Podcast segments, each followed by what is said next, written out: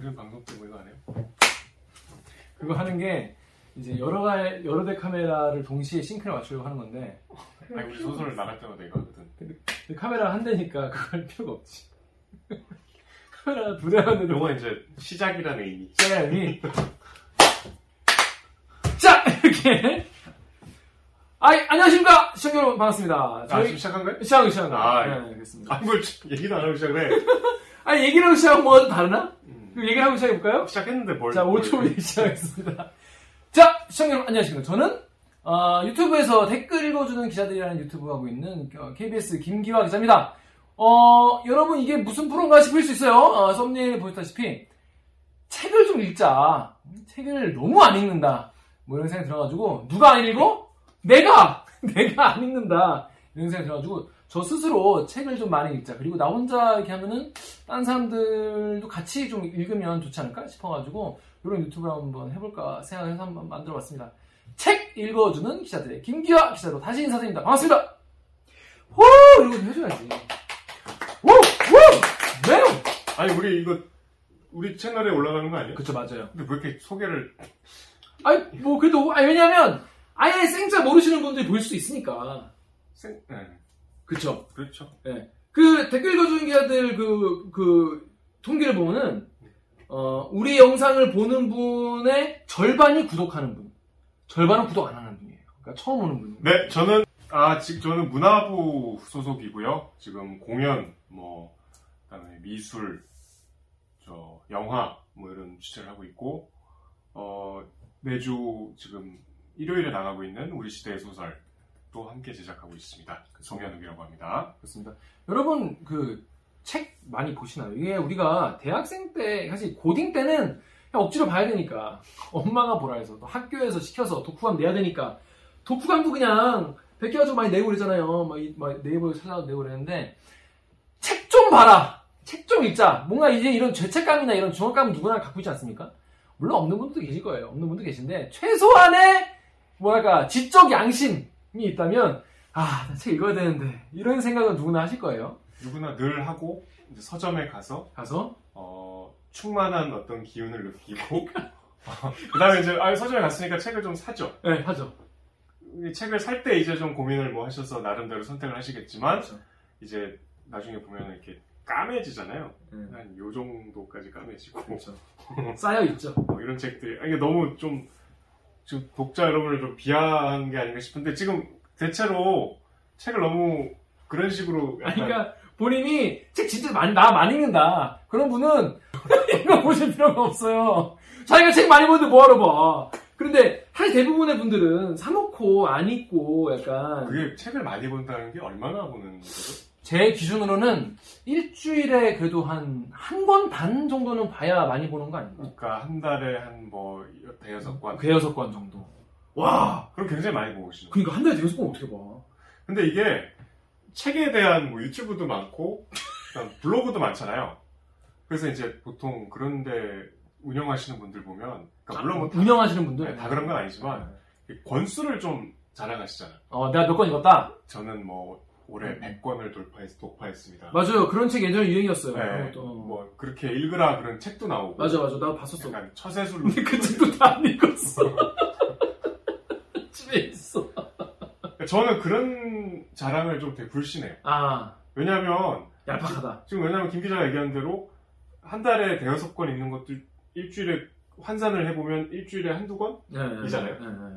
그러면 우리가 책을 이제 어떤 책인가를 이제 네, 고민을 해야 되잖아요. 네, 네. 책을 단지 본다는 것 말고. 네, 네, 네.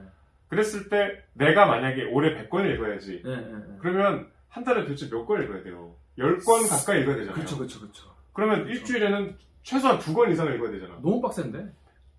다 우리가 각자 일이 있다고 전제를 네, 하고. 그죠, 그죠, 그죠. 그러면 그 두 권을 채우려면 어려운 책을 읽을 수가 없어요. 맞아요. 어. 코스모스 이런 거.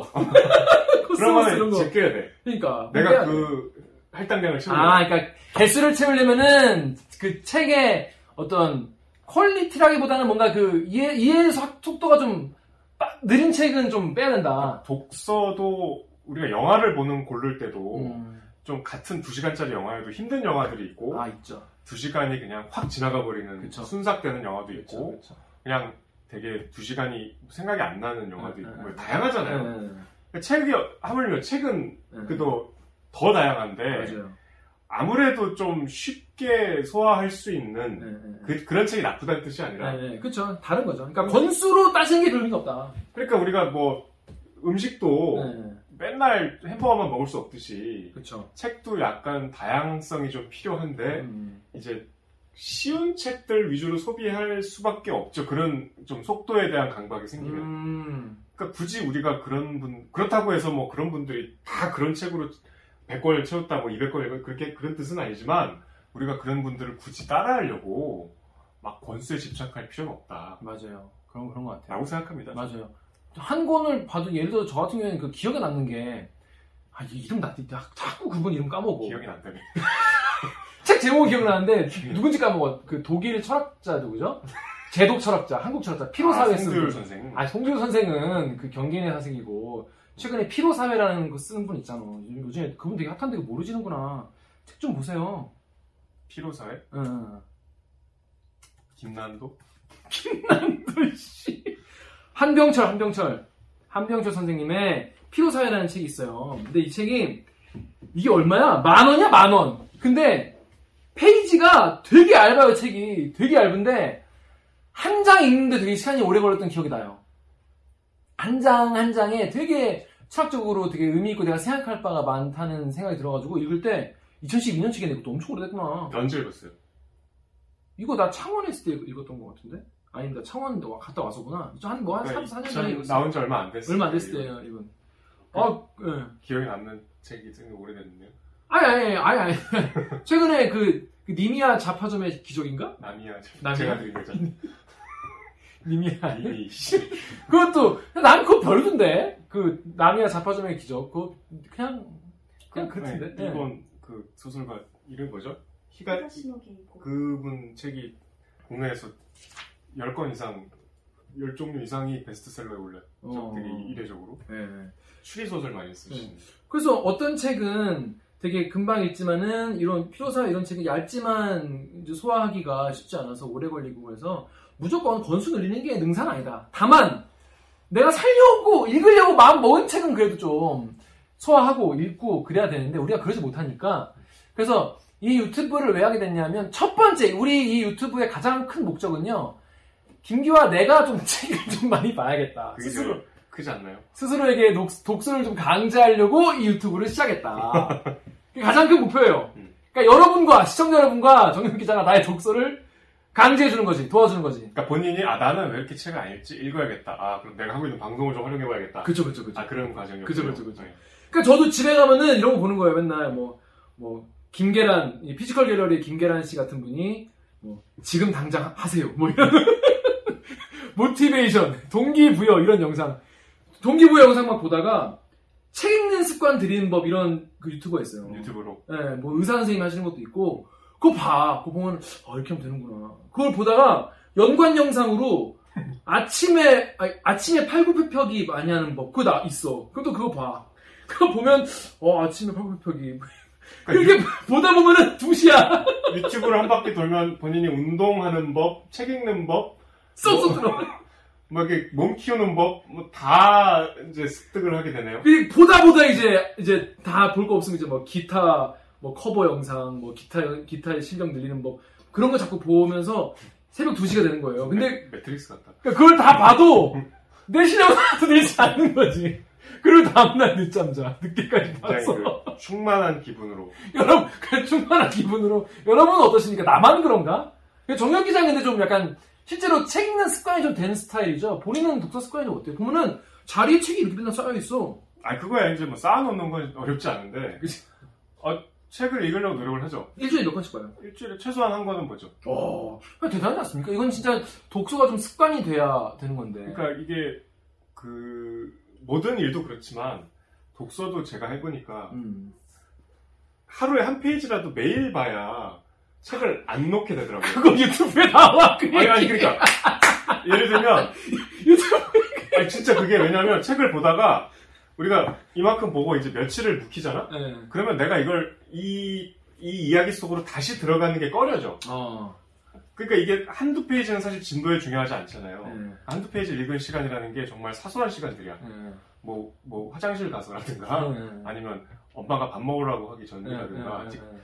그런데 한두 페이지가 이게 내용의 전개보다도 음. 내가 이 이야기를 놓지 않겠다는 의지를 나한테 음. 확인하는 좀 그 음. 표시가 되는 것 같아요. 정연욱 기자의 책 읽는 습관 들이는 방법 첫 번째! 한 장이라도 읽어라. 오늘 우리 채널 성격 이런 거였어. 한 장이. 근데 이거 다 똑같은 게 보면은 파급력이 습관하는 거 있잖아요. 뭐냐면 아침에 일어나서 한 개 하는 거야. 그러니까 이제 다음날 두 개 하기 쉬우니까. 한 개 쉬우니까 한 개 하는. 한 개도 안 하는 게 더 쉬운데. 한 개 안 하는 게 훨씬 쉽지. 이게 그 불교에서 그 발심이라고 하잖아요. 마음을 내는 것. 네. 이렇게 하겠다라고 마음을 내는 것. 그거부터가 이제 어려운 거지. 이게 그 사람 삶에도 관성이라는 게 있어가지고. 아, 우, 아. 이렇게 멈춰있는 거를 움직이게 하는 게 제일 힘든 거란 말이에요. 첫 번째 그렇죠. 하는 거. 그거를 누구와 함께 하자? 우리와 함께 하자. 근데 이제 저는 스스로 각자 독서에 대한 이상향이 있잖아요. 그쵸. 책을 이제 좋아하는 분들이라면, 음, 음, 음. 어, 내가 얼만큼 책을 읽어야 되겠고, 음. 저런 책을 꼭 읽어야겠다. 음. 라는 생각들을 하잖아요. 그러니까 음. 저는 개인적으로 삼십 대가 넘어가면서, 음. 그 어느 날 뭐 무슨 계기인지 모르겠는데 우리가 우리가 그런 책들 있잖아. 언젠가 인생이 언젠가 읽어야 되는데 지금은 아니야라고. 음. 뭐 까라마초프가 형제들 이런 거 있잖아요. 어. 그런 우리가 언젠가 읽겠지 하는 고전들이 있잖아요. 서른 살이 넘어가면서 문득 그런 생각이 들었어. 어 이대로 가다가는 안 읽고 죽을 수도 있지 않을까라는 음. 생각이 문득 들면서 당장 읽어야겠다는 좀 조급함이 그때 음. 있었거든요. 음. 근데 우리가 김대중 전 대통령 돌아가신. 음. 음. 그 책 굉장히 많이 읽으셨잖아요. 음 맞아요. 그 김대중 자서전 보면 이제 특히 감옥에 가셨을 때 김대중 자서전 엄청 두꺼운데 세 개짜리? 두 권 두 권짜리. 두 권짜리인가? 어. 감옥에 가셨을 때 제일 많이 책을 읽으셔서 맞아요. 나중에 막 그런 생각도 했대요. 근데 책 읽을 시간이 없을 때 아, 감옥 또 가고 싶다. 거기 나와요. 어. 이분은 감옥이 자기 대학이라고 할 정도로 그래서 막 굉장히 많이 책을 읽었는데 혼난다. 어. 그 감옥이 우리가 생각하는 굉장히 그 독서가 좋은 환경이 아니고 그쵸. 그 당시 그 김대중 대통령만 해도 되게 열악한 독방에서 음. 추운데 음. 물이 얼 정도로 추운 환경이었다고 하더라고요. 그 책에 보면. 음. 근데 이제 여러 가지 책을 쌓아놓고 어, 하루에 목표를 세워놔서 그러니까 어려운 책, 쉬운 책, 어려운 책, 쉬운 책 이렇게 그러니까 하루 종일 시간이 있잖아. 음. 그러니까 딱 이거 하나 놓고 이렇게 보는 게 아니고 그거는 본인도 너무 힘든 일이니까 본인한테 음. 김대중에게 조차 힘든 일이니까 음. 어려운 책은 요거는 그러니까 하루에 몇 페이지 음. 그리고 쉬운 책 하루에 몇 페이지에서 이렇게 배분을 잘 해놨대요. 음. 난이도별로. 어. 그래서 그거를 꾸준하게 하니까 어. 굉장히 많은 책을 읽을 수 있더라. 음. 그러니까 아무리 어려운 책도 하루에 할당량을 정해놓으면 이게 읽어지더라. 음. 그런 얘기를 하거든요. 음. 그러니까 저의 독서의 이상은 조금 그 아주 어렵고 재미없는 고전들을 어. 마흔 살이 되기 전에 다 읽는 거였어요. 음. 이제 지금 올해가 마흔 살인데 돼버렸어. 전혀 읽지 못했는데 이게 이제 아침에 저는 그런 어려운 책들을 골라서 정해놓고 한 삼십 분 정도 읽는 게 목표거든요. 아침에? 아침에. 아침에 무슨 시간에? 아침에 일곱 시부터 일곱 시 반까지. 몇 시에 일어나는데요? 여섯 시 반에 일어나서. 어. 그러니까 매, 그 술 먹고 이런 거 못하죠. 어. 그러니까 매일 요, 요새 읽고 있는 거는 그 우리가 대학교 때 많이 보는 버트란드 러셀의 서양철학사. 서양철학사. 그 지금 봐도 썩 재밌지 않아요. 네. 그러니까 그런 거는 목표를 정해서 그렇게 읽고, 음. 그다음에 이제 제가 읽고 싶은 인문학이나 소설 같은 음. 것들은 음. 일과 시간이나 음. 자기 전에, 그러니까 음. 자기 전에 빌, 빌 게이츠가 그러더라고. 음. 자기 전에 한 시간 독서 습관을 들이 본인이 무조건 읽는데요. 음. 그래서 굉장히 많은 책을 읽을 수 있다고. 근데 그게 힘들어요. 아니 집에 가면 난 유튜브 보고 하스스톤을 일단 딱 침대에 누우면 스마트폰이 그쵸. 제일 그쵸. 독서의 적이더라고. 그쵸. 좋아. 어. 어. 스마트폰은 너무 이게 오 분 순삭 이런 거 보면 아, 순삭이야. 오 분 순삭이 아니고 오십 분 순삭이야. 네. 그러면 내일을 위해 빨리 자자. 그렇지 그렇지 그렇게 되잖아요. 네 맞아. 두 시. 근데 어쨌든 제 이상은 그런데 음. 아침에 어려운 책을 읽고 일과 시간에 책을 꾸준히 봐서 음.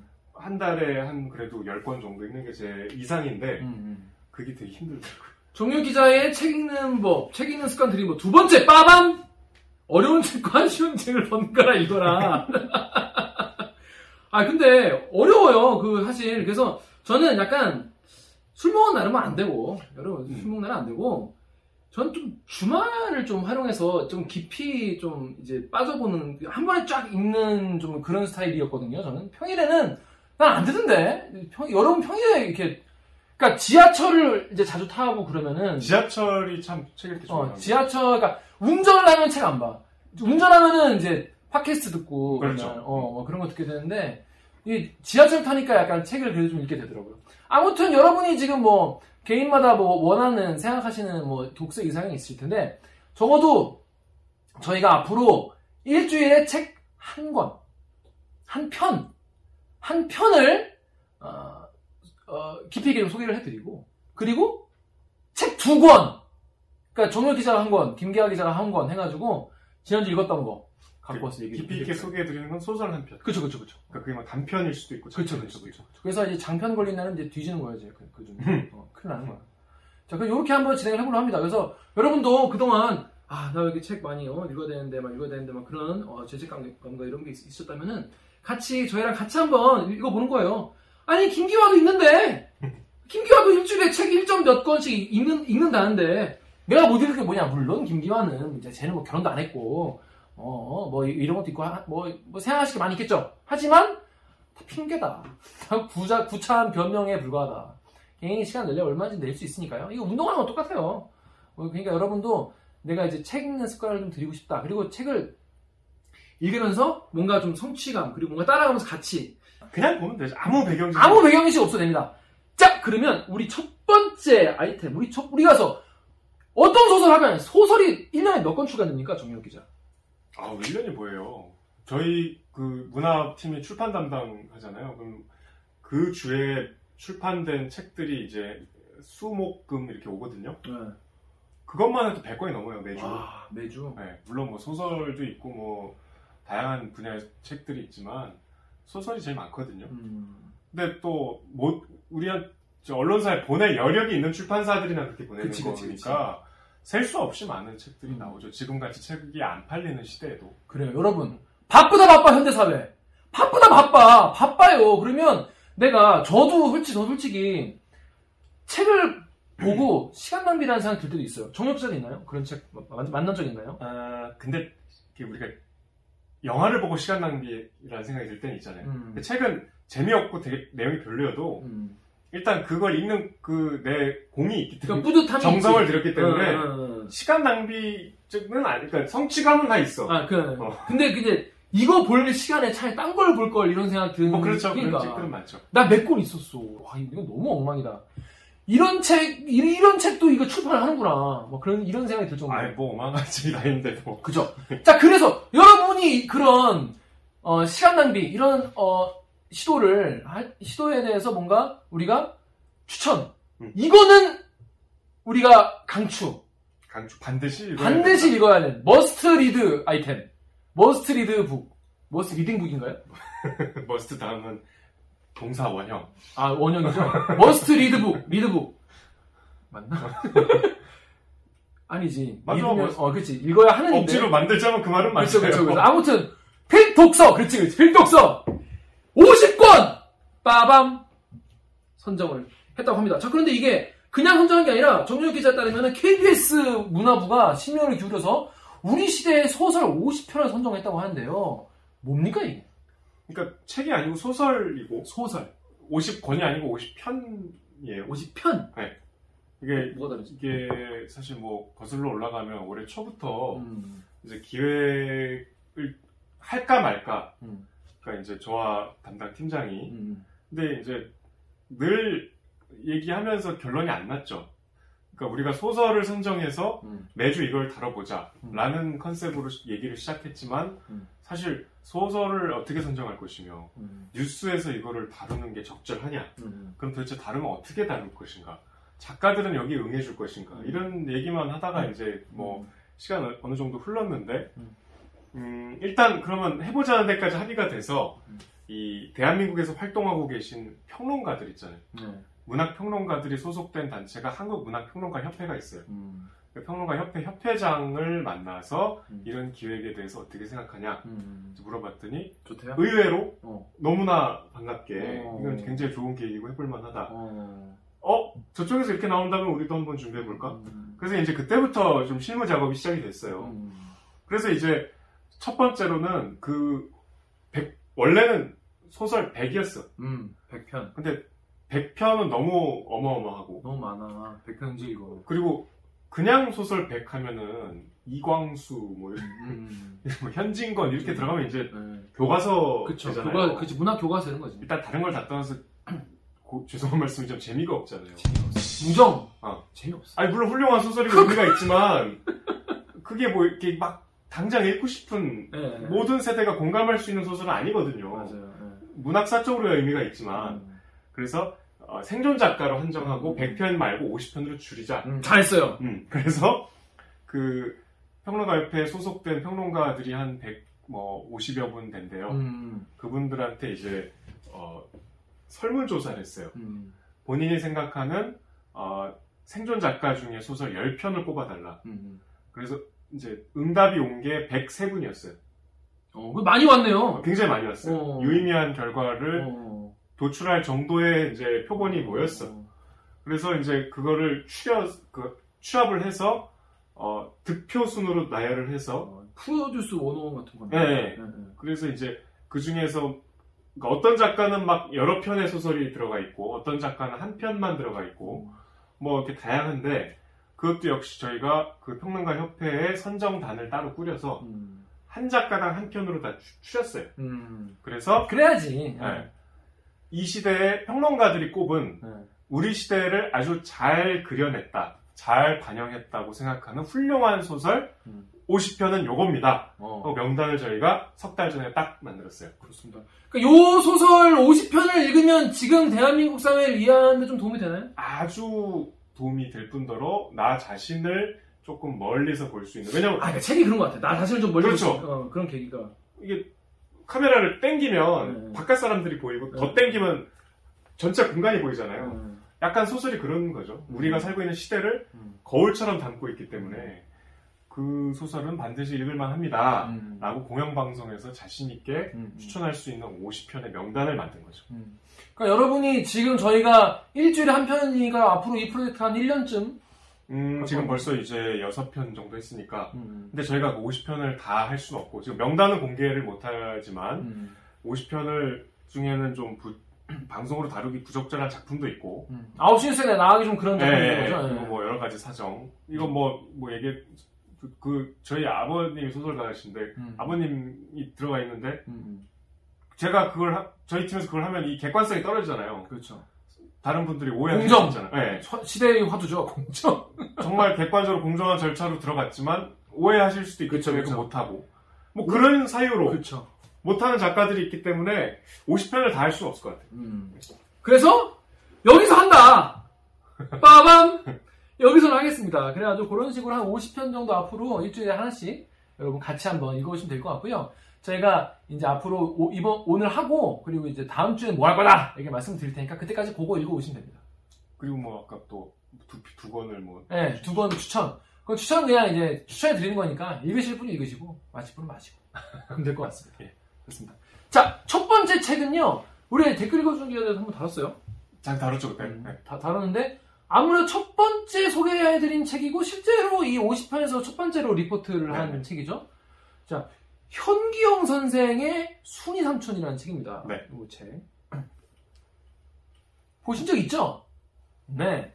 이 책이 근데 첫 번째 책으로 이 순이 이, 이분이 현기영 선생인데 얼굴을 이렇게 야 왜 이렇게 이렇게 하셨을까? 아 요거는. 저기 이제 현기영 선생이 창비에서 등단한 지 사십 주년을 기념해서 음. 현기영 전집이 나왔어요. 아. 그래서 이제 사진은 당연히 아 그런 거예요? 잘생겼어.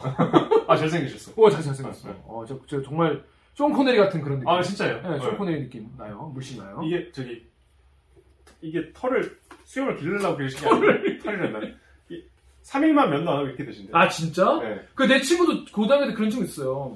저녁에 되면은 브랜다로 이렇게 나는 거에서 엠티 가면 되게 징그럽잖아요. 그러니까. 진화가 덜 된 새끼 네. 말고. 아니, 근데 선생님이 누가 브랜다로 기르려 해서 땡겨요. 너도 안 한 건데요. 그러니까 아침에 깎고 와도 나는 씨가 주환이 잘 살고 있니? 연락 한번 주라야지. 아, 근데 다른 얘기지만 이게 수염이 이렇게 나기 힘들거든. 아니 이거 진짜 축복 축복받은 거 너무 부러워 이런 거. 남자들 사실 수염 기르고 싶은 로망이 있잖아요. 저는 이렇게 하면 이방 같이 나요, 이렇게 이방 같이 이렇게. 구십 퍼센트가 그렇게 나요. 구십 퍼센트 이방 나요, 이방. 어, 그 아, 사극에 아, 나오시는 분들 다 갖다 붙인 거예요. 그래. 그러니까 다 이, 이방이었어 옛날에는. 이렇게 멋있 선생님이 딱 얘기하면은 가끔 이래 이래. 어 멋있어. 멋있어. 아, 소리가 이렇게 싹 싹. 그것도 털이 이렇게 굵고 그 바닥바닥해야 네. 이거 소리 나거든. 부럽습니다. 약간 더 거장의 풍부한 느낌. 그치, 그치, 그치, 그치. 그, 해밍웨이 느낌. 해밍웨이 느낌. 해밍웨이 느낌, 해밍웨이 느낌. 느낌. 크으, 역시. 그런 폼이, 그런 분이에요. 근데, 현경 선생의 훈이삼촌, 첫 번째 책으로 이렇게 리포트도 하고, 한, 그, 되게 고민이 많았을 것 같은데, 왜 첫 번째로 한 거예요? 아, 고민이, 이거는 거꾸로, 제가 이 기획을 시작할 때, 저희 담당 팀장한테, 요거는 전제 조건으로, 반드시 첫 편, 첫 번째는 현기영 선생으로 해야 된다. 왜? 라고 본인이 뭐 명단이 나오기도 전에 이건 반드시 들어가 있을 테니까 이걸 하게 해달라. 어. 그래서 이제 뭐 다들 동의를 했고 아무 이상한 작가 하면은 뭐 사실 그렇게 말도 못 꺼내고 설사 말을 꺼내도 동의를 못 받았겠지만 음. 제가 처음부터 주장했던 것이고 이거는 제가 의심의 여지 없이 어. 현경으로 이건 시작해야 된다라고 어. 생각했어요. 왜죠? 일단 이 시작이 우리가 이제 저희가 원래 기획은 사월에 시작하기로 했는데 음. 조금 늦춰져서 이제 오월에 음. 시작을 했기 때문에 오월 초에 오월 십육 일에 시작을 했을 거야 아마. 음. 어, 사월 하면 이제 사삼이라는 음. 시기적인 특성이 있었고 그다음에 굉장히 어, 저희 우리가 황석영 조정래는 다 알잖아요. 네. 근데 이건 제 개인 취향인데요.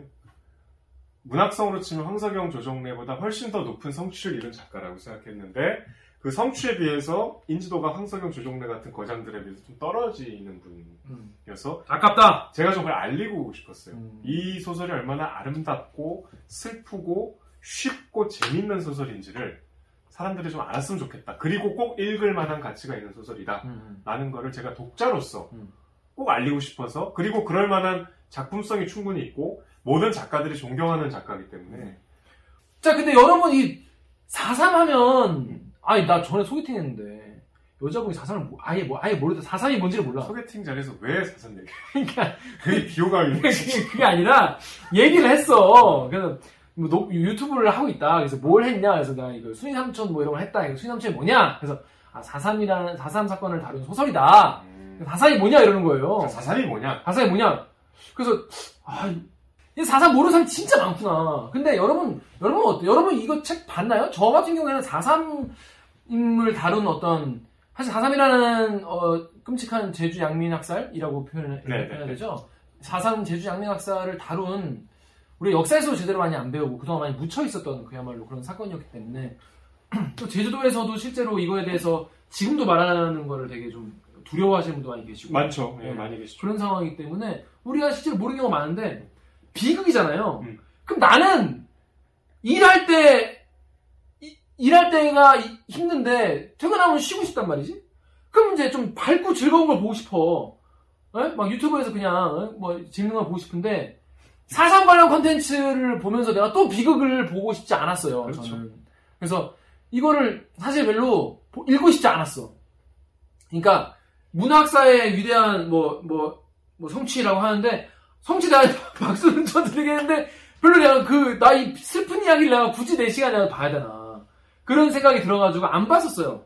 우리가 사실 직장 생활 하다 보면 다 그렇잖아요. 또 그러니까. 책뿐이 아니고 무한도전 한 번 더 보고 싶다. 어벤져스 같은 거 보고 싶지. 맞아. 지슬 이런 거 불. 와, 극장 가서 그러니까. 주말에 시간을 내서 사실 저도 그래요. 네, 네, 네. 좀 그런 다 이해할 만한 구성. 네, 네. 그럼에도 불구하고 여러분 순이삼촌은 제가 그래서. 좀 억지로 읽었거든요? 대리기 그거 하느라? 아, 그때 녹화. 네, 네. 억지로 읽, 읽었는데, 아, 재밌어. 그리고 방금 말한 것 같이, 슬프고 아름답고 쉽고 재밌다라고 했는데, 어, 이거 되게 그 네 가지가 딱 들어가 있는 것 같아요. 너무 슬픈 얘기인데, 읽는 동안, 아까도 얘기했잖아요. 제가 이 소설이라는 거는 그 세계에 내가 퐁당 빠졌다가 나오는 그런 경험인데, 어우. 아니, 제가 초반에 좀 헷갈렸잖아요. 뭐, 뭐. 아니 그게 여러분 아 이거 좀 헷갈리신 분 있을, 있을 거예요. 이거 내가 그때도 방송 얘기했는데 이 순이삼촌 순이삼촌 써있잖아. 그런데 이제 보잖아. 이거 우리가 어디부터 읽어요? 책을 첫 페이지부터 읽을 거 아니에요. 자, 이제 순이삼촌을 볼까? 어 순이삼촌을 봐야겠다. 제주도 이야기구나. 그런데 이제 첫 문장이 뭐냐면 큰 흉년이던 개축년 삼월. 사월이 아니야. 아니 삼월 얘기부터 시작하니까 삼월, 삼월부터 시작이구나. 정이 고을에 아 정이 고라는 고을이 있구나. 음. 제주도에. 여기까지는 음. 막 밀어붙여. 음. 진휼이 실시돼요. 진휼 뭔지 모르지만 넘어가. 내가 무식한 게 모를 수 있지. 근데 진휼이 뭐예요? 그 저기 빌려주는 거. 곡식을. 아 곡식을 빌려주는 거. 김인에게. 김인이 뭐지? 김인에게 죽사발을 돌리던 날 같은 시 같은 곳에서 김인창 생리 윤관영이 부형을 받았다. 다 첫 문장부터 일단 혼란스러워지죠. 혼란스러워지고 조선시대 그 냄새가 확 나는 거예요. 그러니까 읽다 보니까 무슨 과연 사또가 약속을 지킬 것인가? 막 이런 문장이 나와.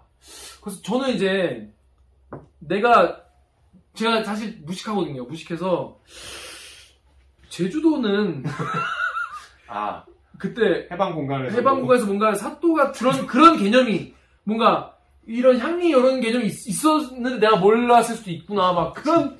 대한민국 정부의 진유를 막 실시 진유를 실시하고 그래서 나, 나 스스로를 막 설득시키면서 읽었는데 읽다 보니까 딴 거야. 딴 작품이야 아예. 어 그래서 이건 중단편 전집입니다 여러분. 이 책을 하신 분들 헷갈릴 수 있어요.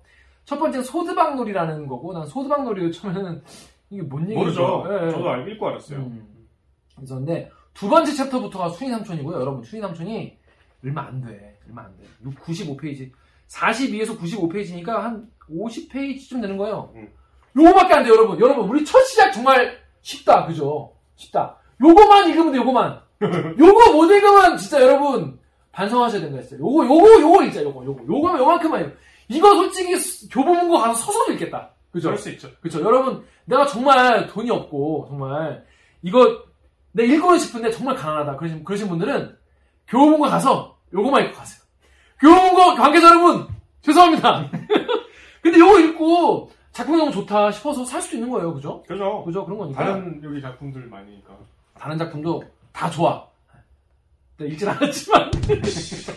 아. 다 좋아. 다 좋아. 다 좋대, 좋대. 좋티야. 좋죠?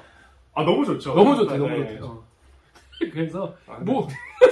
그래서, 여러분, 요거 오십 페이지, 오십 페이지밖에 안 돼. 인간적, 인간적으로 이제 이걸 읽자. 근데 이게 슬프고 아름답고 쉽고 재밌어요. 어떤 부분이 일단 슬펐는지에 대해서 뭐를 먼저 얘기를 해야 될 것 같아요. 왜냐면 사삼을 다루는 이야기이기 때문에. 우리가 슬픔이라는 게 여러 가지가 있지만 음. 이게 사삼은 사십 년대 얘기잖아요. 음. 그러니까 사삼에 공감하고 슬퍼하는 게 물론 아 비극적인 일이구나 하지만 너무 동떨어져 있기 때문에 음.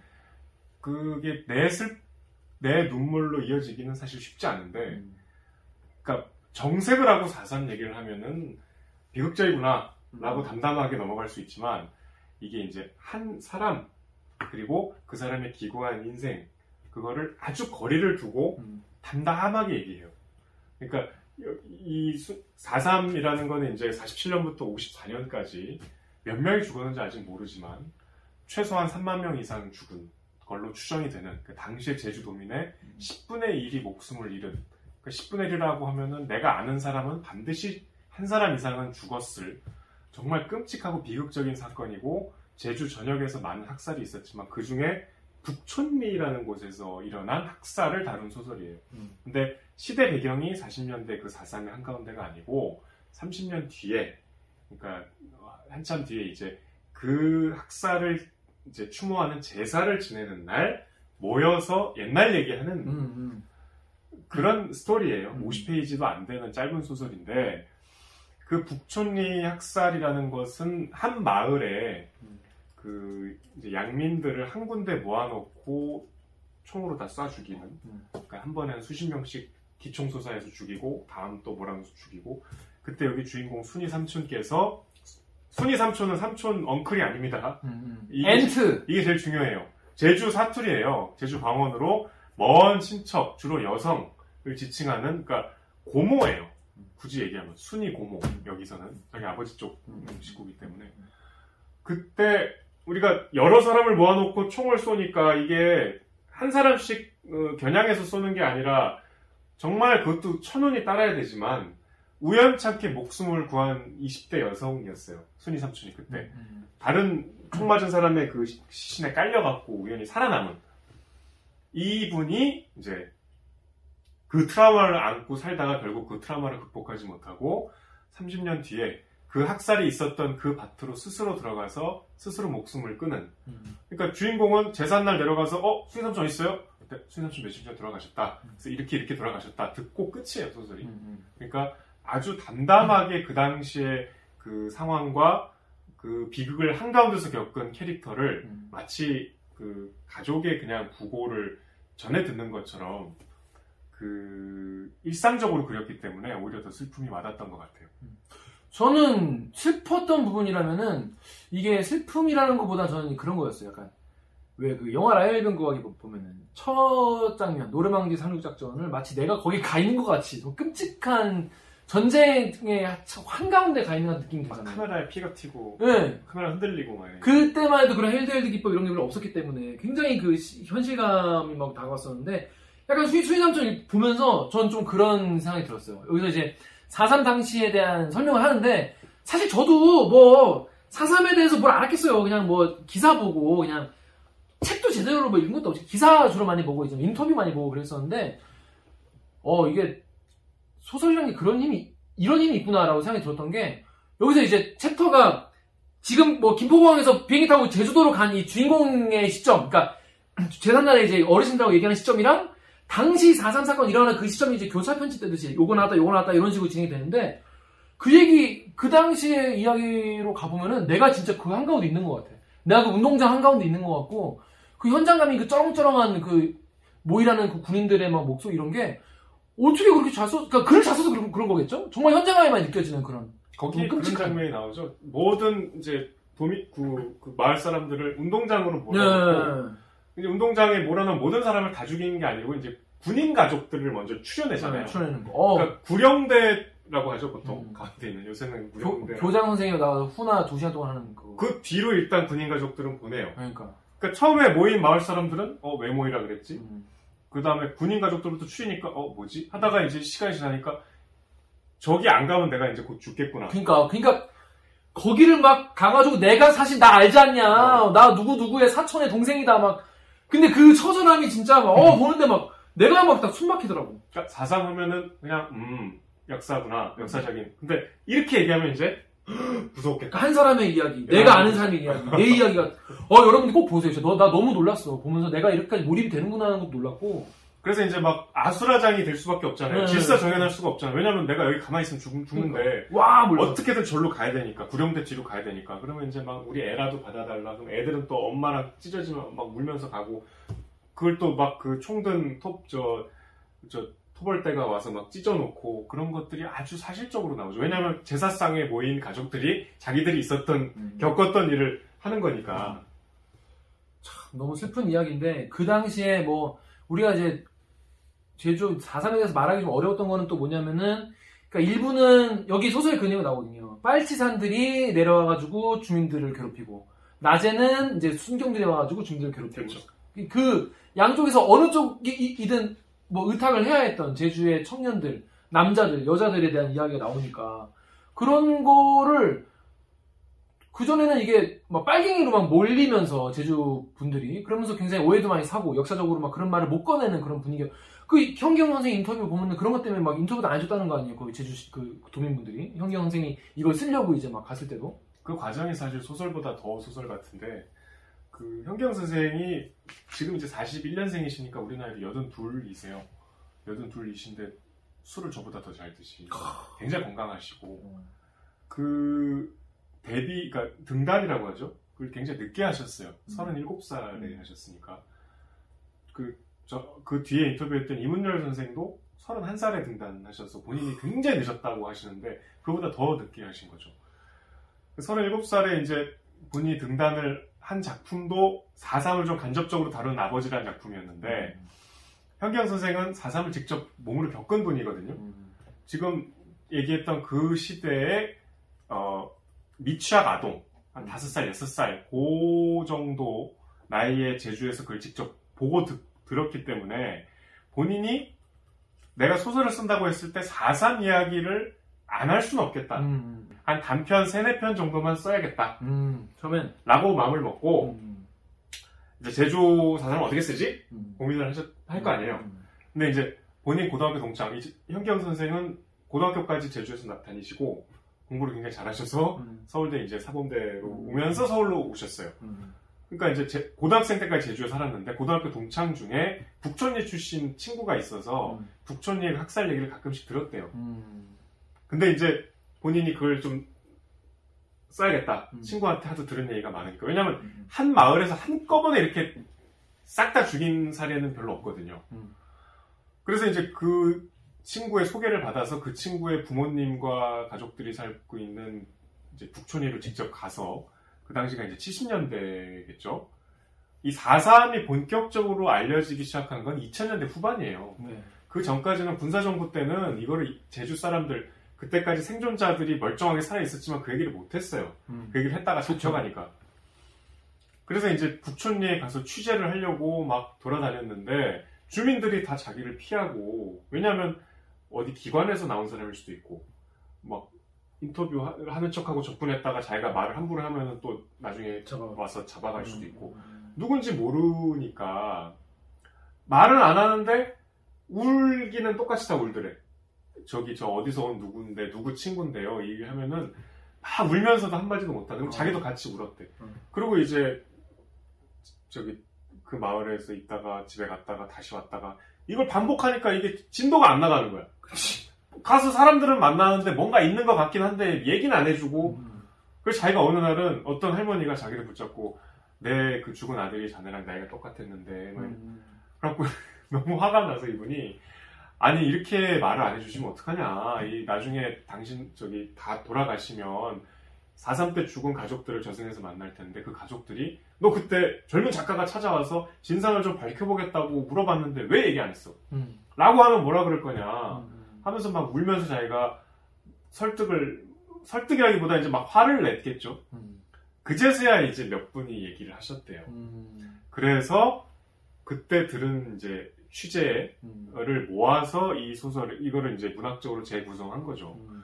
그런 어려운 굉장히 취재 과정을 삼십 대 후반에, 음. 본인은 저기 서울에서 이제 학교 졸업하고 중학교 영어 선생님 하셨거든요. 음.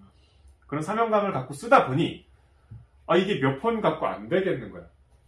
그, 순이삼촌이 이제, 당시에는 사 삼이 금기였거든요. 유신정권 칠십구 년이니까. 그래서 소설 발표했는데, 발표한 지 일 년 뒤에 바로 연행이 됐어요. 소설 발표하고 바로 잡혀간 거죠? 바로는 아니고 이제 일 년 정도. 일 년 정도 뒤에. 응. 그 당시에 또 좀 운이 없었던 게 뭐냐면, 그때 찾아보세요, 나중에. 와이엠씨에이 사건이라고, 네. 그 와이엠씨에이 회관에 이제 결혼식이라고 빙자해서, 당시에 이제 시국을, 유신, 그, 십일육 직후에 박정희가 죽어서, 이제, 음. 이거 어떻게 할 것인가, 그 민주화 인사들이 거기 모였어요. 음. 결혼식이라고 속이고. 음. 그래서 이제 당국이 거기에 덮쳐갖고, 거기 참석한 사람들을 몇 명을 연행을 했는데, 거기 참석한 대학생 중에 한 사람 가방에서 순이삼촌 나온 거예요. 야, 헤이! 그래갖고, 사실 생각해보세요. 그, 그, 그 당시에 중앙정보부나 뭐 보안사 이런 사람들이 뭘 책을 이렇게 읽었겠어. 음. 아무리 사 삼을 고발했어도 책을 봐야 알지. 그치, 그치, 그치. 모르고 있다가, 그치. 출판된 지 한 일 년 가까이 됐는데. 아, 그동안 안 본 거, 안 봐서 안 걸리는 거? 그 현경 입장에서는, 휴, 휴, 아, 안, 안 걸렸다. 근데 이제 갑자기 들이닥쳐. 이 책은 뭐야? 라고 이제. 어, 하다가, 어, 씨퍼. 아니, 앞에, 앞에 그 사또 얘기까지만 물어봤으면 됐을 텐데. 이렇게 자, 안 나왔겠지. 순이삼촌만 나왔겠지, 그때는. 그 잡혀간 겨. 어. 그래갖고, 현기영 선생님 지금도 그, 왼, 손가락 여기가 이렇게 굽어 있어요. 음. 그 보안사에 끌려가서 삼 일 동안 고문을 당하셨대요. 어. 아니, 아, 그, 그 현기영 선생은, 아니, 휴, 이제 한 일 년 지났으니까 이제 오, 오예로 그냥 딴 거 하고 계셨을 때 갑자기 잡혀가겠네. 아, 너무 진짜. 그 삼 일이 자기 문학 인생에서 제일 고통스러웠던 시간이에요. 그래서 그 현기영 선생님, 그 생생히 기억하고 계시더라고. 이렇게. 신문을 하다가 깜깜한 데서 신문을 하는데 손을 내밀라 그랬대. 음. 그래서 이렇게 내밀었더니 음. 넌 학교 선생님, 여기가 무슨 학교인 줄 아냐, 음. 이걸 뒤집어라. 음. 음. 이렇게 딱 뒤집었더니 음. 군화발로 이거를 망치 내려치듯이 음. 수십 차례 내려쳤대요. 여기를 이렇게 하면 안 돼. 이렇게 이렇게, 이렇게 하면?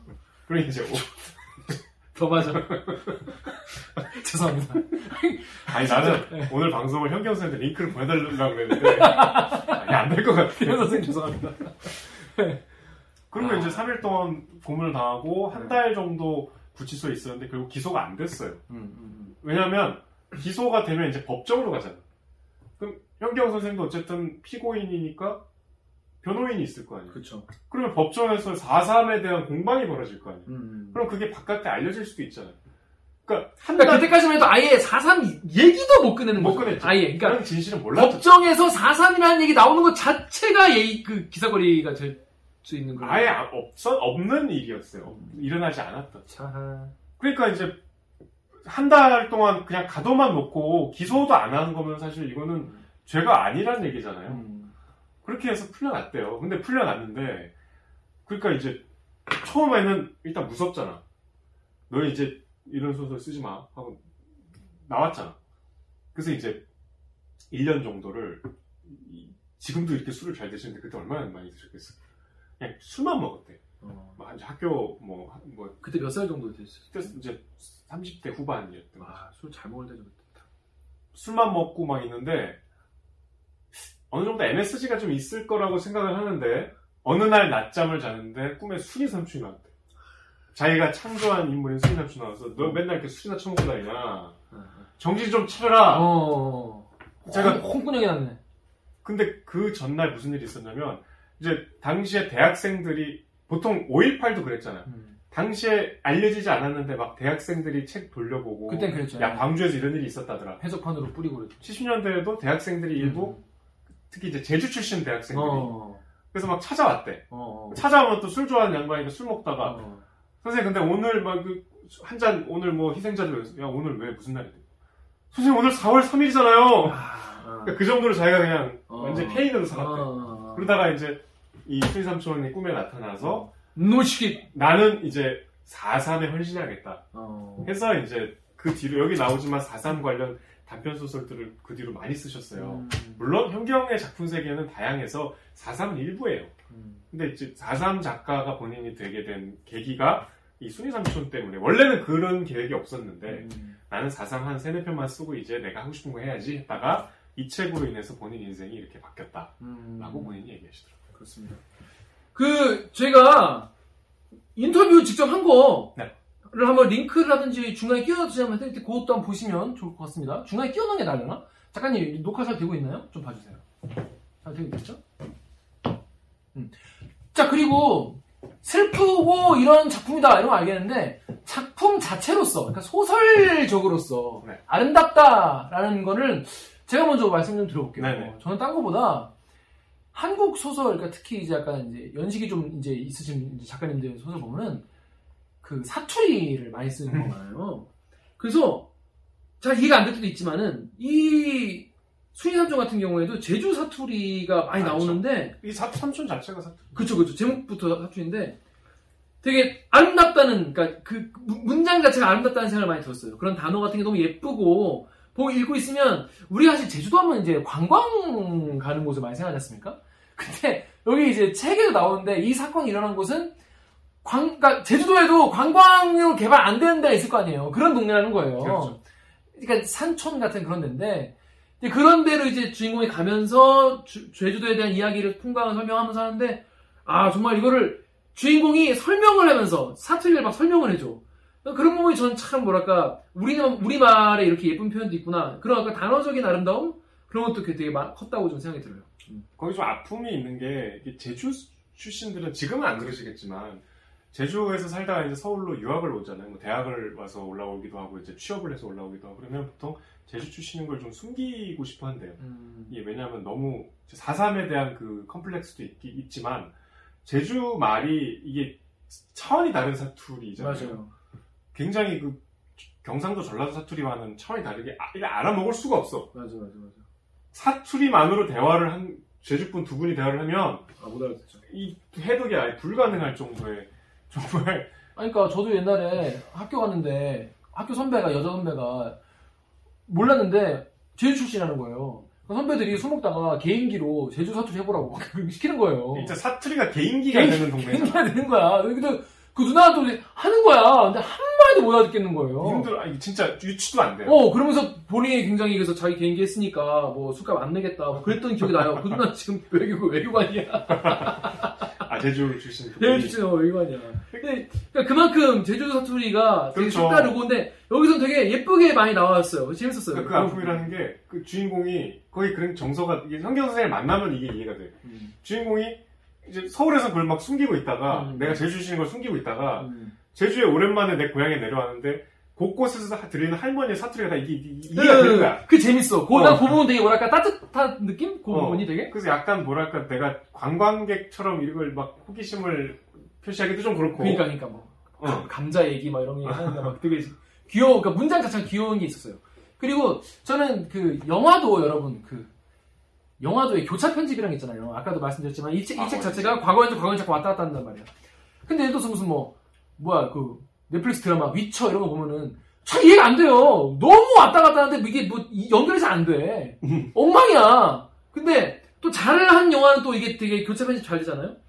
근데 저는 사실 예전에 그 베니스의 상인이라는 책 보셨습니까? 아 맞죠. 우리 우리 중딩 때 나온 거잖아요. 이게 여러분 봤습니까? 이 되게 옛날 책인데. 그때 그 베니스의 상인 보는 게 막 유행이었어요 거의. 그치, 그때. 그때 이제 개미랑 베르나르 베르베르 개미랑 저 돌연변이라고 미국 돌 에스 베르나르 베르베르 개미 돌연변이 무궁화꽃이 피었습니다. 무궁화꽃이 피었습니다. 에볼라 뭐 이런 거 꼭 봐야 되는 뭐, 뭐 테마로 그 당시에는 막 중딩부터 아재까지 다였단 말이야 그런 쪽. 구십 년대가 그런 시대였어요. 그러니까 베스트셀러가 쏟아졌어. 그러니까 테마로 이런 거 뭐 가면은 학교 가면 애들이 베니스의 상인 얘기했어요.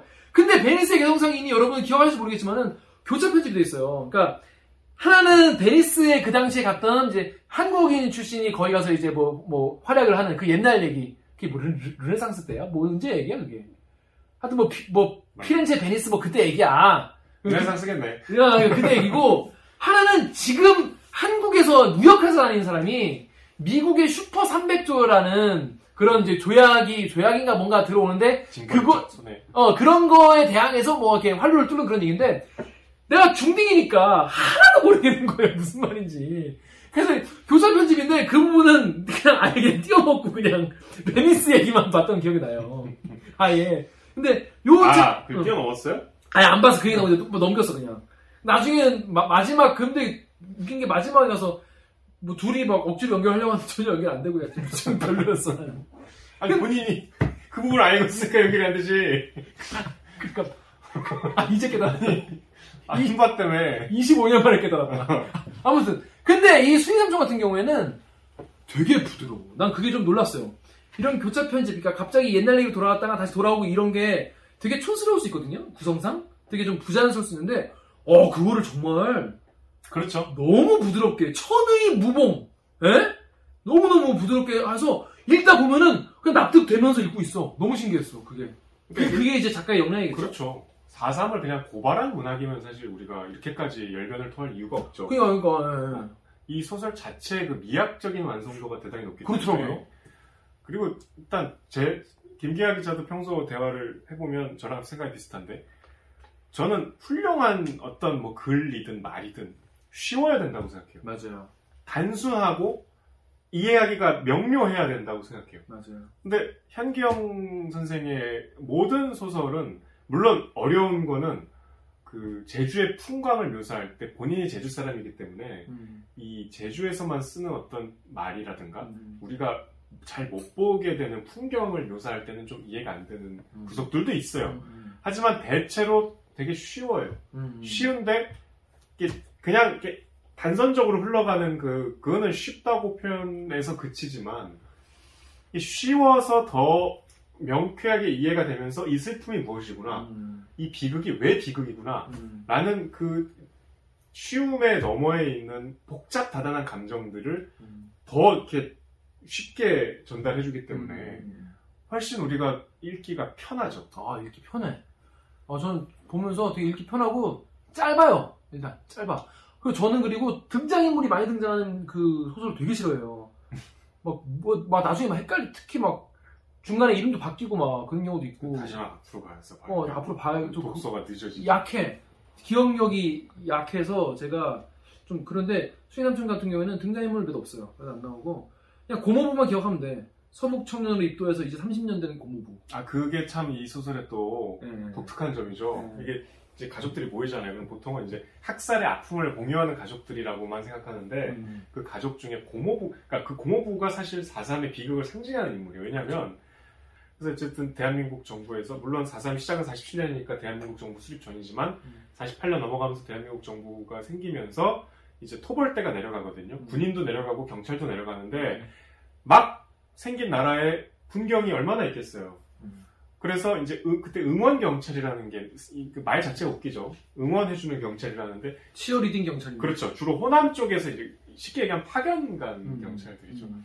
그것만으로도 모자라니까 서북 청년단이 이제 북한에서 도망 나온 사람들이잖아요. 음. 공산당 정권에 이제 막 뭐 재산도 뺏기고 삶의 터전을 잃어버리고 이제 북한에 대한 증오심, 음. 빨갱이 하면 다 죽여야 된다 이런 증오심을. 그러니까 북한 출신인데 북한을 더 미워하는, 그렇죠. 북한 정권을 더 미워하는 그런 분이 있을 수 있죠. 네. 그런 분 그런 사람들이 이제 서북 청년단 이 사람들을 경찰 병력으로 보내요. 무장을 시켜서. 음. 무지막지한 거지. 그러니까 이제 북한 사람들이 제주 와갖고 사람 막. 그러니까 왜냐하면 이 사삼 초반에는 이게 잘 토벌이 안 됐대요. 왜냐면 음. 경찰도 일단 초반에는 다 제주 출신이니까. 그러니까 다 사실 누구 아 누구네 집 아들아일 거 아니야. 그렇죠. 경찰이 지금도 좁은데 그때는 더 좁았을 거야. 그렇지, 그렇지, 그렇지. 그러니까 이게, 이게 제대로 이게 안 되니까 이제 막 육지 사람들을 보내고 응원 경찰도 그랬고 서북 청년단은 이제 아주 극단적으로 이 빨갱이 하면 다 죽여야 되는 사람들. 음. 레드 아일랜드라고 그때 그랬는데 제주를. 어. 그렇게 해서 내려와서 정말 무지막지하게 사람들을 죽이니까. 음. 제주 사람들 입장에서는 생존 전략으로 음. 이 서북 청년단하고 이제 집안의 여, 여성을 음. 혼인을 시키는 그까지 해서라도 네. 살아야 했던. 그래서 음. 이제 가족이 된 사람이 이 주인공의 고모부인 거예요. 음. 그래서 이 고모부는 삼십 년의 세월이 흘러서 이제 제주 사람이 다 됐지만 음. 그 당시에는 서북 청년단으로 내려왔던 입도했던 사람이야. 그래서 이제 다 같이 모여서 사삼 그때는 이제 거듭 말씀드리지만 사삼을 어떻게 공개적으로는 얘기할 수 없는 시대였으니까 가족끼리 이제 오랜만에 만나서 옛날 끔찍했던 얘기 그것도 얼마나 슬퍼요. 음. 가족끼리 모여서 한다는 얘기가 학살 얘기니까. 그러니까. 그리고 마을 전체가 똑같은 짓 한다리고 음. 막 얘기를 하다 보니까 이제 막 분노가 막 생기잖아. 그러면 갑자기 북한 사투리 막 튀어나오는 거지. 그러니까. 그러니까 아니 이거는 뭐가 잘못됐고 뭐가 잘못됐고 있으면 가만히 듣던 고모부가 갑자기 아 그거는 그게 아니다. 그때는 이럴만 했다라고 학살자 편을 드는 거야. 그러니까 저는 그 부분을 약간 여러 번 다시 읽었어요. 여러분 이게 있잖아요. 그 혹시 그 뭐지?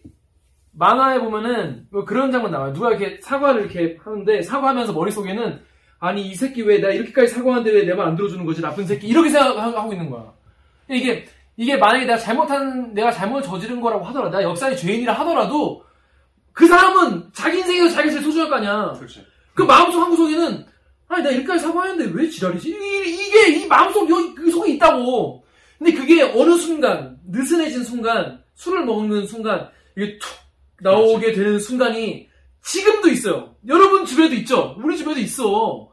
근데 그거를 너무 끔찍한 거야. 그, 그 장면이. 끔찍하지. 너무 끔찍하고 그 대목 묘사가 너무 막 다 같이 모여앉아서 술 먹고 얘기하다가 갑자기 다른 사람 된 것 같이 얘기하다가 갑자기 평안도 사투리가 막. 어, 그러다가 다시 제주 사투리 쓰면서 아, 이건 그런 거지. 뭐 이렇게. 하는 그 장면이 그 짧은 순간에 너무 아 뭐랄까 좀 소름 끼치는 그런 음. 순간이어가지고 아 소설이 되게 재, 재밌어요. 어. 그래서 이제 현경 선생님한테 우리 보도에 못 넣었지만 왜 고모부를 꼭 등장시켜야만 했냐. 아 근데 극중 긴장감이 있어. 라고 여쭤봤더니 그 서북 청년단이라고 해서 다 우리가 악마는 아니었고 네.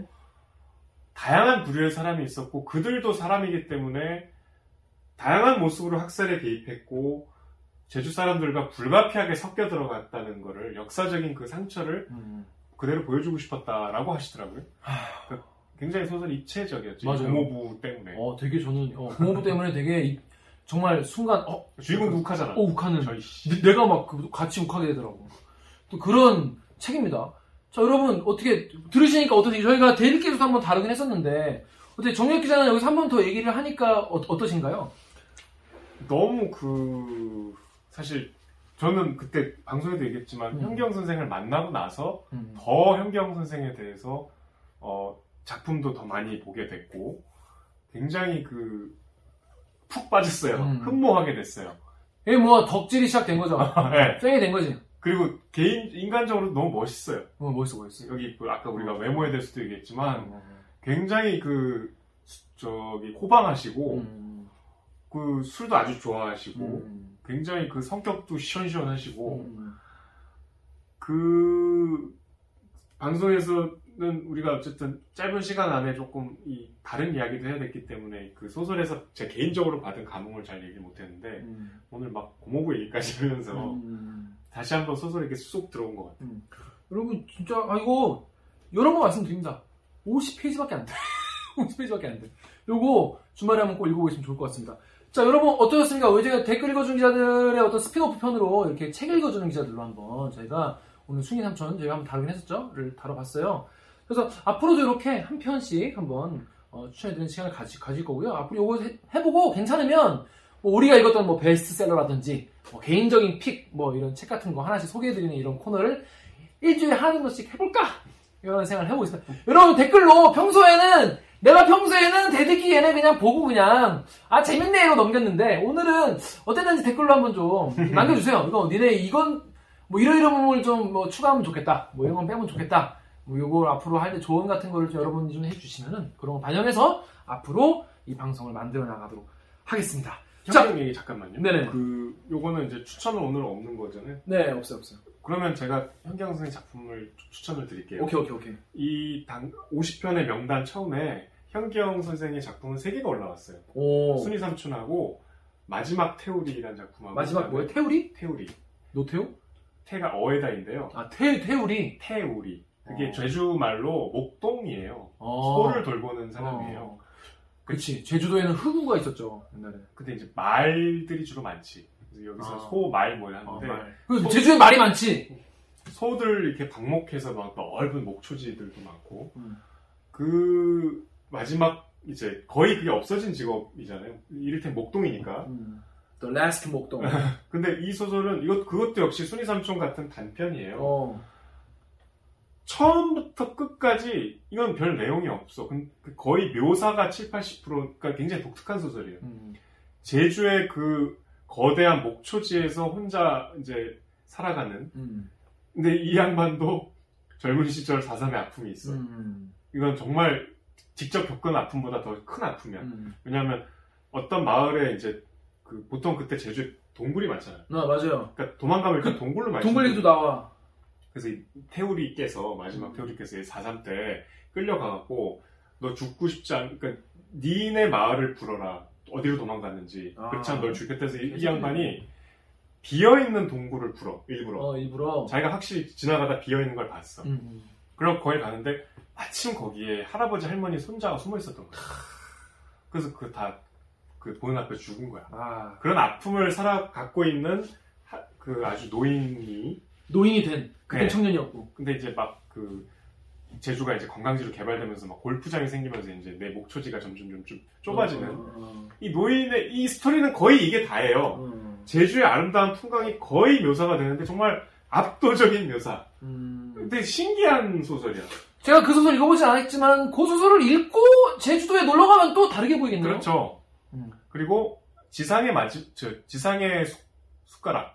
지상... 아, 지상의 숟가락은 그 책으로 다, 나, 나와 있던데? 노, 노, 노란색 표지에? 그 옛날에 한참 전에 느낌표, 책, 책, 책, 책을 읽읍시다. 거기서. 책, 책, 책!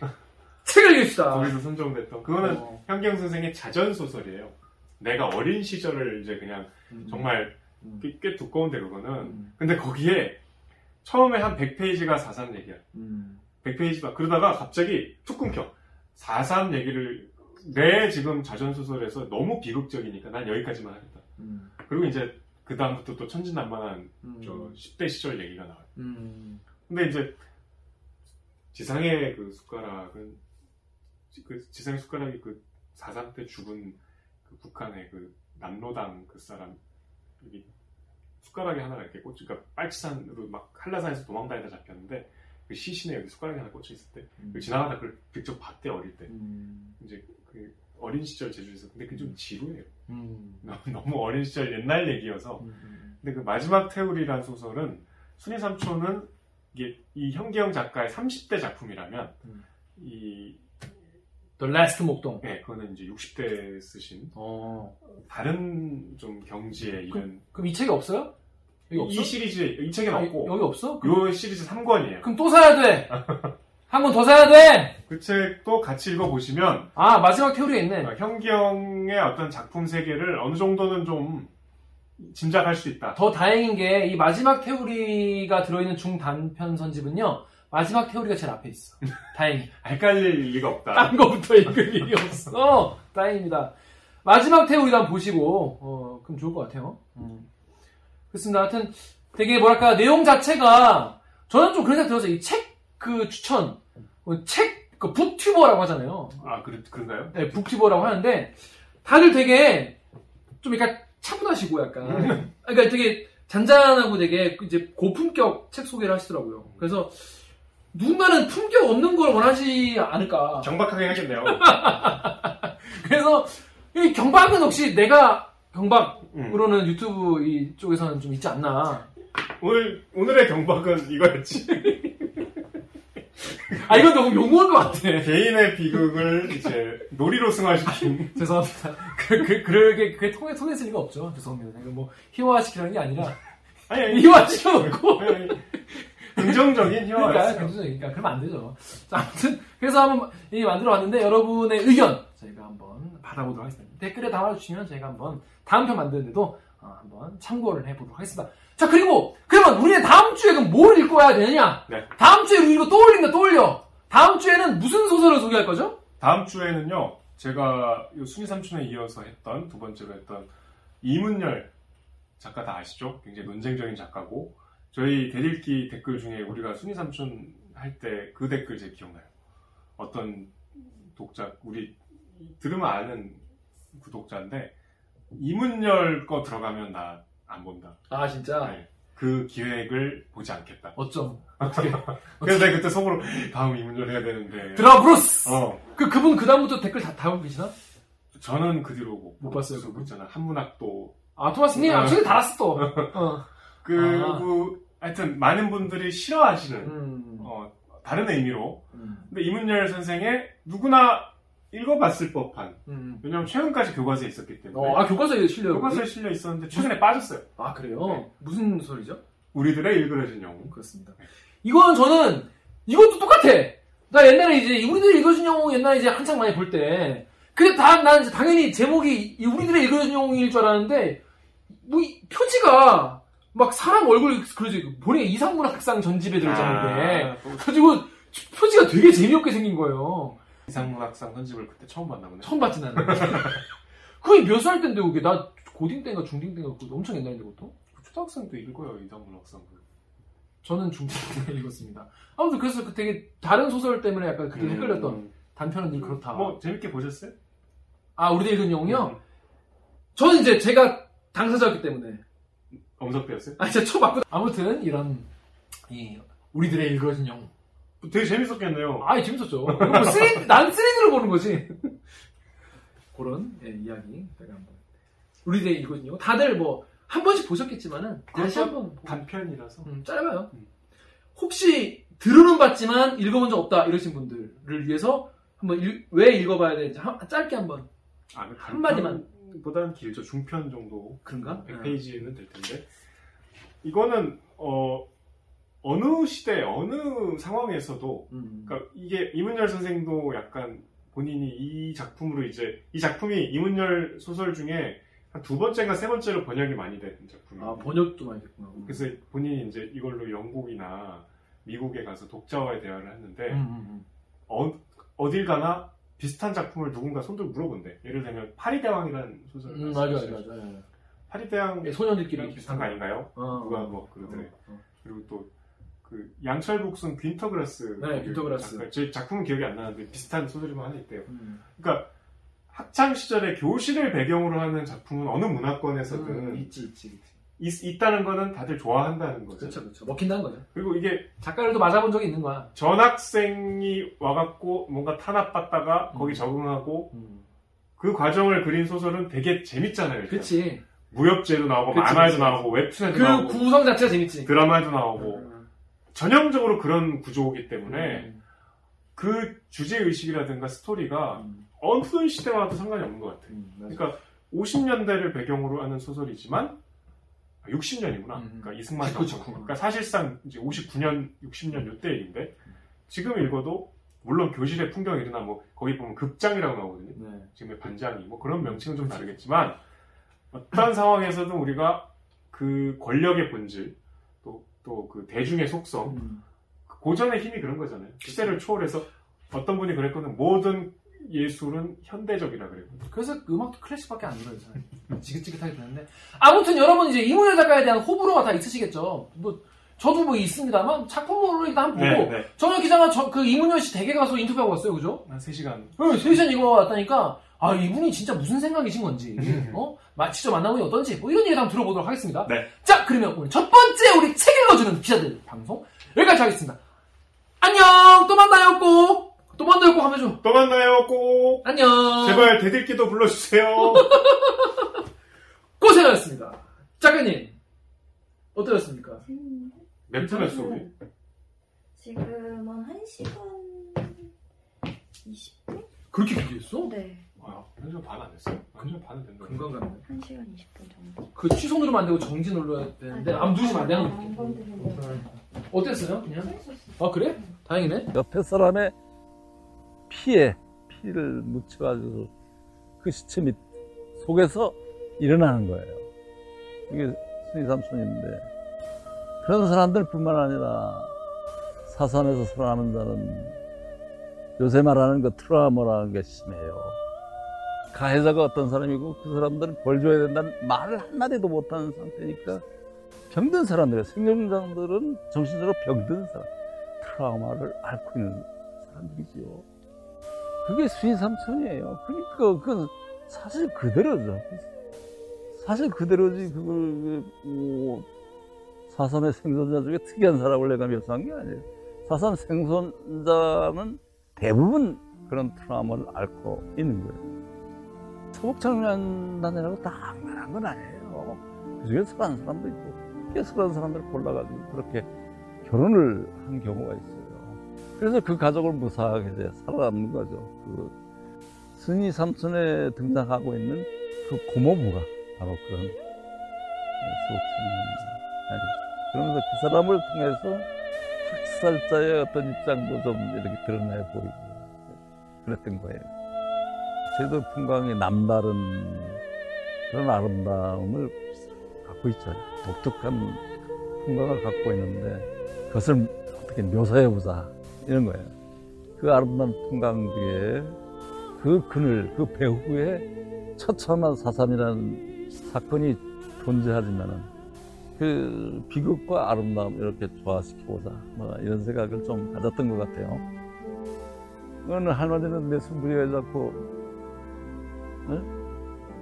내 아들이 그 당시 내 아들이 자네 나이였네 하고 울기만 하시니까 나도 울기만 하다가 돌아가고 그랬다가 내가 이제 한 젊은 작가가 이 북촌이 겪었던 이 대참사를 뭔가 좀 얘기하고 싶어서 찾아왔는데 말씀을 안 하시면 말하자면 증언을 안 하시면은 나중에 돌아가셔서 저 저승에서 저 하늘에서 가족들을 만날 게 아닙니까? 가족 만나서 뭐라고 답변하시겠습니까? 그 그때 젊은 작가가 와서 그 참상 그 억울함을 호, 호소했어야 되지 않겠냐? 근데 왜 말하지 않았냐? 하고 꾸중을 들고 뭐 노여움을 받지 않겠냐 이런 식으로 제가 울면서 설득을 했죠. 그래서 겨우 그 얼어붙은 일이 트이면서 말씀을 하시더라고. 도저히 더 이상 사선에 대해 쓸 용기도 없고 쓸 수 없고 없게 되니까 절망하게 되고 절망하게 되니까 내 속을 달래기 위해서 술을 먹게 되고 술을 많이 먹어 대낮에 술을 먹었죠. 대낮에 술 먹고 집에 쓰여서 있었는데 갑자기 어, 환한 빛 속에서 하얀 소복을 입은 여인이 나타나는 거예요. 마치 백일몽을 꾸는 거죠. 근데 그 하얀 소복의 여인이 딱 보니까 순이삼촌인 거예요. 꿈속에 나타나는 순이삼촌이 내가 혹은 날 그렇게 숨을 참았고 절망에 빠져있는 일어나거라 어서 일어나거라 그래서 내 손을 잡아 이끄는 거야. 그리고 일 년 만에 예, 글을 못 쓰고 절망에 빠진 한 일 년 만에 그 암남한 시절 그 전두환의 그 군사 정권 때 아마 일 년 동안 절망에 빠졌다가 다시 일어나게 된 게 내가 창조한 순이삼촌이 일으켜줬기 때문에 일어나게 됐습니다. 그 전에 발표된 경우는 그 제주 출신이 아닌 그 외부인의 시선으로 본 거였거든요. 그러다 보니까 나타나는 게 어떤 구구방공주의의 작품도 있었고, 그게 아니라 제주도를 좀 낭만화시켜가지고 거기에 이제 삽입하는 형태로 사삼이 들어가기도 했고, 뭐 이런 식이었습니다. 그런데 이걸 사삼이라는 비극성을 전면에 내세워가지고 진상이 어떠했는가, 이걸 처음 얘기한 게 순이삼촌이기 때문에 그 순이삼촌이 많이 얘기가 되고 있습니다. 그 사삼의 어떤 참상을 처음으로 이제 본격적으로 제기했다는 측면에서 의미가 있는데, 그러니까 모든 논의가 사실은 거기에 맞춰 있거든요. 저는 그게 불만이고, 그러니까 거기 보면 작가 의식은 두 가지 정도로 접근이 가능합니다. 첫 번째가 사삼의 참상을 알리겠다, 이게 있고, 두 번째는 뭐냐면은 그 제주인으로서의 정체성 찾기가 있습니다. 그러니까 왜 그런가 하면 왜 하필 제주도에서 이런 비극이 일어날 수밖에 없었는가? 그러니까 이게 이제 제주도를 향한 편견이 있었기 때문이다라는 게 작품에도 나옵니다. 그러니까 이 편견이라는 것은 상당히 역사적인 축척이 있었거든요. 사삼 얘기를 안 하고는 뭐 문학적으로 한 발짝도 뛰어놀 수가 없다는 그런 압박감을 느꼈어요. 왜냐하면 늘 제주도는 참 무슨 웅성웅성하는 소리로 그때 누가 죽었고 누가 그, 그 밭에서는 누구누구가 있었는데 다 죽었고 뭐 이런 소리가 뒤에서 늘 얘기하는 거예요. 웅얼거리는 소리가 큰 소리를 외치지도 못하고 분노의 목소리가 없이 웅얼웅얼웅얼.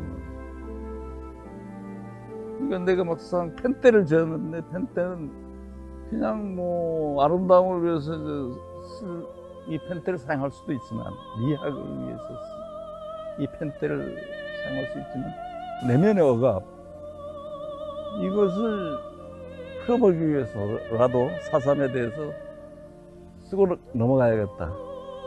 한번 중단편한 세 편만 쓰고 넘어가자 했는데 나를 체포해가지고 무지하게 고문하고 말이지, 또 감옥 살리고, 그때부터 이게 사삼에서 벗어나지 못하게 된 겁니다. 나는 사삼 벗어나서 다른 얘기도 쓸 수 있고 다른 문학에 관심을 가질 수도 있었는데, 북촌 이 마을을 와 그 북촌 마을에 겪었던 대참사를 이제 겪 그걸 이제 간접 체험함으로써 간접 체험으로써 사삼에서 벗어나지 못하는 그런 인생이 되어버렸어요 지금도.